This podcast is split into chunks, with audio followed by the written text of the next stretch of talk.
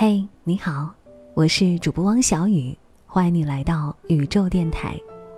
喜欢节目的朋友，可以在微信当中搜索公众号“宇宙 FM”，最新的音频故事和文章内容，我将会第一时间通过“宇宙 FM” 微信公众号向大家推送。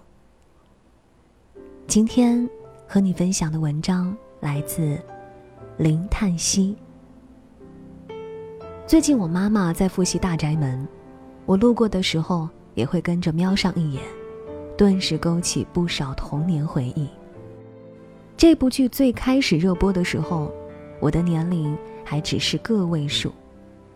年幼的我根本不懂什么官场规则，什么经营之道，唯独就是对那个叫杨九红的女人印象极为深刻。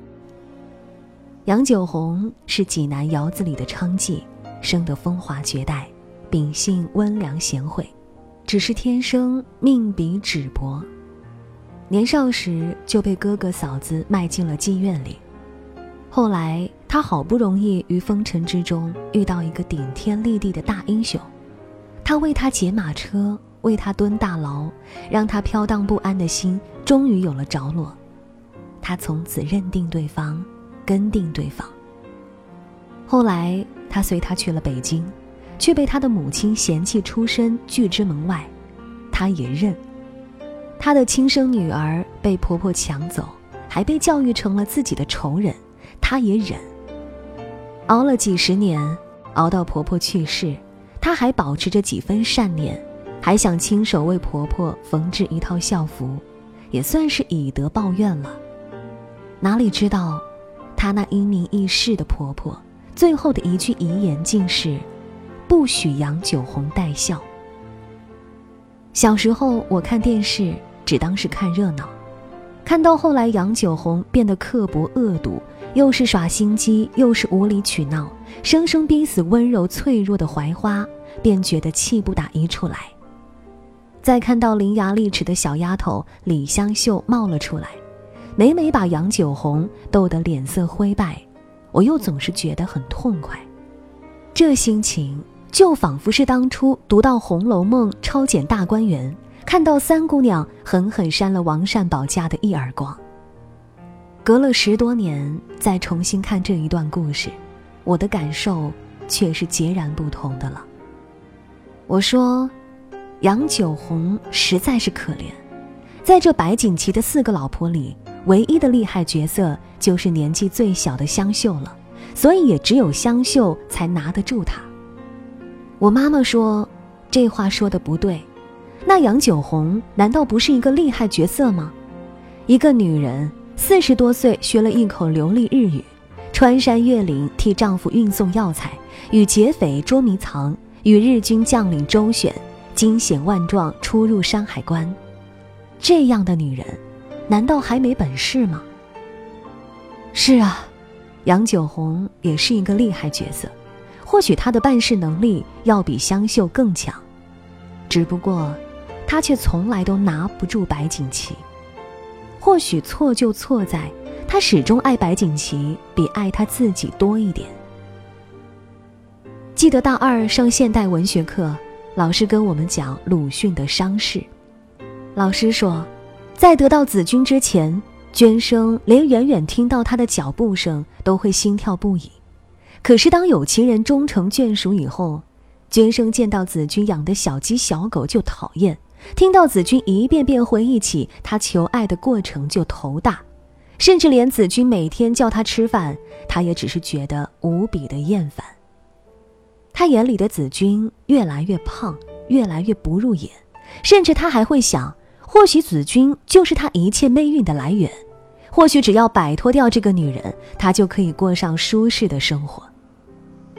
我们老师说，女人永远都是这么傻，在爱上了一个男人之后，就会心甘情愿的为他奉献所有，为他放下大小姐的金贵，悉心照顾他的衣食起居。殊不知，男人这动物天生幼稚。他是因为被你吸引才会追求你，而不是看重你对他有多好。所以说，与其为他操心劳碌，熬成一个黄脸婆，还不如多花一点精力捯饬自己。如果你爱一个人，爱到没有了自己，那么你一定得不到他的珍惜。我小时候看《情深深雨蒙蒙》，一直都很喜欢温柔善良的如萍，很讨厌浑身带刺的依萍。我妈妈就嘲笑我：“你自己的性格就像极了依萍，怎么还好意思讨厌人家呢？”我说：“我就是不理解，明明如萍认识何书桓在先。”明明如萍对何书桓比依萍对他好得多，为什么这男人像摔坏了脑子一样，偏要去找虐呢？现在回头再想，我也明白了。且不论依萍如萍谁比较美，谁比较吸引人，单单从和心仪对象相处的方式上，这两个女人早就分出高下了。如萍错就错在一开始就明摆着对他动了心。而依萍却胜在始终保持着一股骄傲。赠品永远不如抢购来的商品讨喜，这个道理放在哪里都是这样。而哪怕是像依萍这样稳操胜券，后来等他爱到失去理智之后，局势却悄然扭转了。书桓因为日记事件跟他分手，他越是苦苦哀求，越是绝食自残，越是自暴自弃。舒桓分手的心就越是坚定。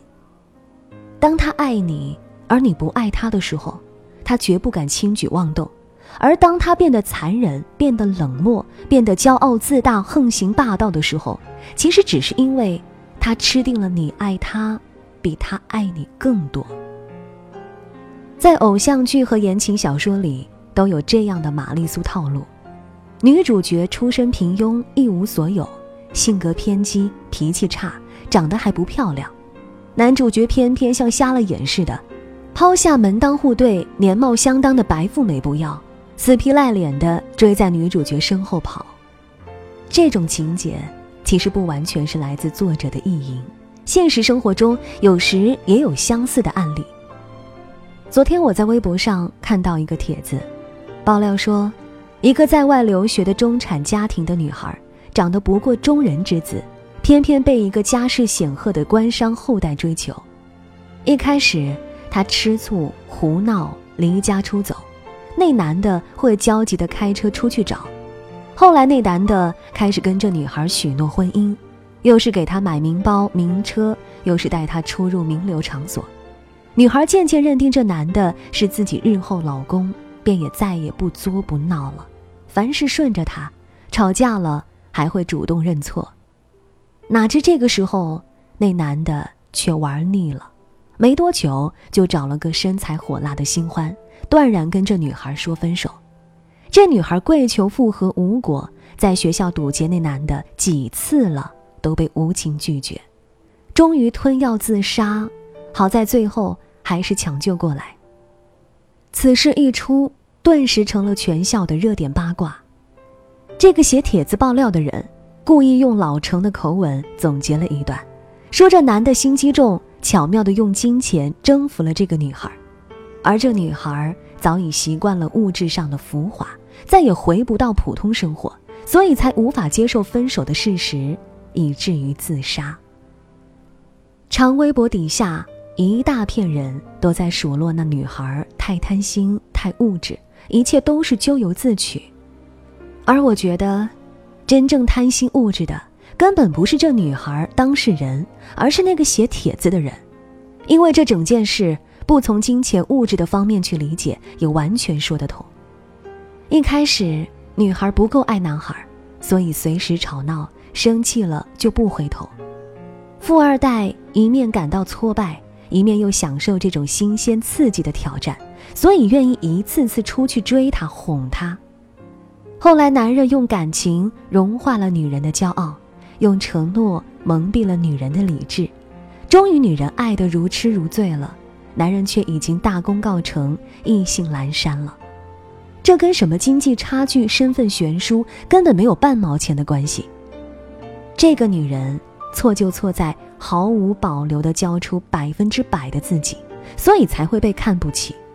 因为这个男人那保质期不长的承诺和柔情，她完全放弃了自己的骄傲，甘心成为他的附属品。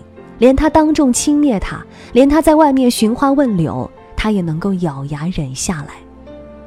试问，就连他自己把自己踩进了尘埃里，别人又怎么会把他高高捧起呢？偶像剧和少女言情里的玛丽苏恋爱模式也是这个道理。英俊多金的公子哥，为了新鲜刺激，追求任何条件的对象都是有可能的；放弃温顺娇柔的白富美也是有可能的。但内在的深浅才是决定一段关系的根本。你是因为他爱你，所以才会更爱他，可你不知道，有的时候，他之所以这么爱你。恰恰就是因为，你不那么爱他。我在写一部小说的时候，塑造的女主角是个刚烈骄傲的富商大小姐，而女二号则是一个温柔善良的没落贵族。他们喜欢的人都是那位性格别扭的男主角，而喜欢他的方式却是一个张扬，一个内敛。女主角偶尔听到男主角说了几句轻蔑自己的话。顿时心凉了半截，从此下定决心和此人划清界限，逐渐收回自己的心。而女二号却为了保护着男主角，一次次舍身与恶势力对抗。尽管男主角永远都在误会她，他却兀自地陶醉在自己的奉献之中。我写着写着就在担心，怎么办呢？我这不是在犯依萍如萍的错吗？到时候故事写出来，肯定会有人骂我的女主角，也肯定会有人责问我，为什么不让男主角从了那位完美的女二号呢？即使我自己回头去读，我也是喜欢这位女二号多一点。我也觉得男主角更应该跟女二号百年好合，而实际上，无私奉献的女二号只是我们理想状态，而敢爱敢恨的女主角才应当是我们的现实状态。我们在阅读文艺作品的时候，一定希望里面的爱情尽善尽美，希望主角都能够无私伟大。就像王晶的《大上海》一上映，豆瓣上清一色的对女二号阿宝喝彩，却对自私的女主角叶知秋颇不感冒。但是在现实生活中，在没有观众、没有票房和掌声的每一步人生选择中，我们每个人都应该率先保护好自己的尊严。在当年震撼过我的《金枝欲孽》里，男主角孙白杨说过这样一段话：孙某从来自命红粉丛中游刃有余，想不到到头来只是个大傻瓜，宁愿辜负天下红颜，也要去爱一个永远不爱自己的人。当时敬他爱他的耳唇在身后流泪叫住他，这个道理大人以为其他人不明白，可是耳唇不会。因为耳唇和大人在做着同样的傻事。耳唇的真情告白换来了一句“下官铭记于心”，而说完之后，孙白杨却仍要抛下痴心爱他的耳唇，仍要步入那危机四伏的宫殿去找那个一次次算计他、利用他的狠毒女人。看着耳唇无助地站在原地默默哭泣，我又想起那个在灯下做针线的杨九红。丫鬟劝他不用自己动手，因为到时候公众都会发放。他却一面耐心缝制着校服，一面说道：“老太太这么多年不认我，临去了，我也该表表孝心。再怎么说，她也是锦旗的母亲，我不能对不住锦旗。这个让他甘心忍辱负重的男人，却为了向母亲尽孝，亲手抢走了他的孩子。”当他和丫鬟香秀拈酸吃醋、语带讽刺的时候，也是这个男人站出来，无赖般的对他说：“香秀之所以敢跟我这么张狂，就因为我喜欢他。当你爱他，爱到甘心为他屈尊俯就，你就已经输得干干净净了。”我舍友当年去党校学习，回来跟我说，整堂课让他印象最深的是这样的一句话。如果你们要谈恋爱，你们就要记住，一段好的感情不是两个人的眼里只有对方，而是两个人的眼睛望着同一个方向。当然，我们不能为了稳操胜券而去找一个自己不爱的人在一起，我们一定要和自己爱的人在一起。只不过，我们可以用一种更有营养的方式去付出自己的感情。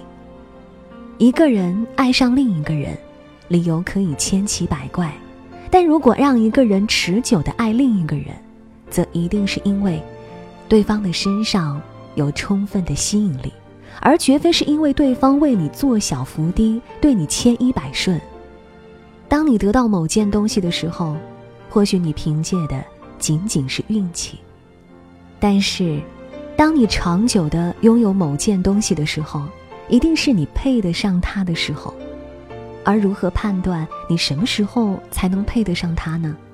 那就是，不管你能不能得到它，你都能过得很好的时候。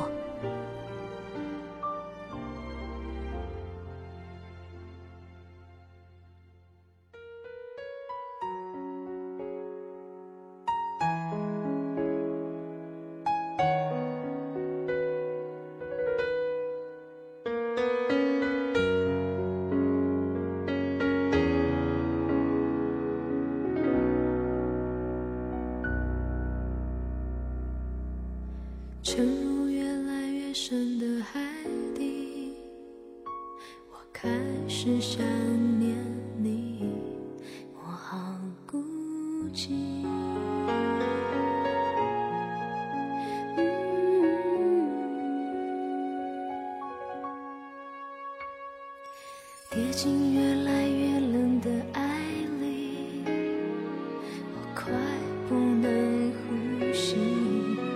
我想要你，人活着来这一口氧气，氧气是你。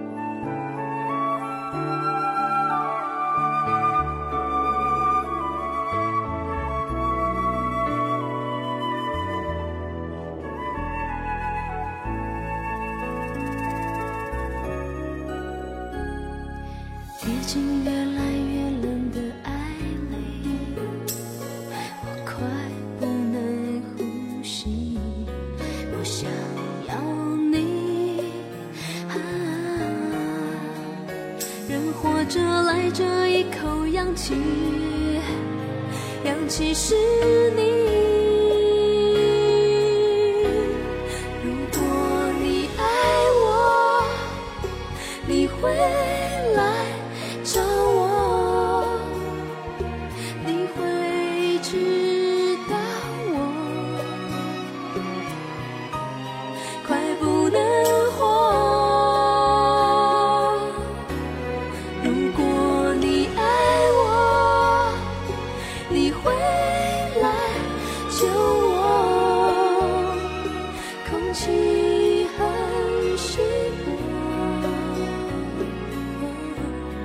因为寂寞。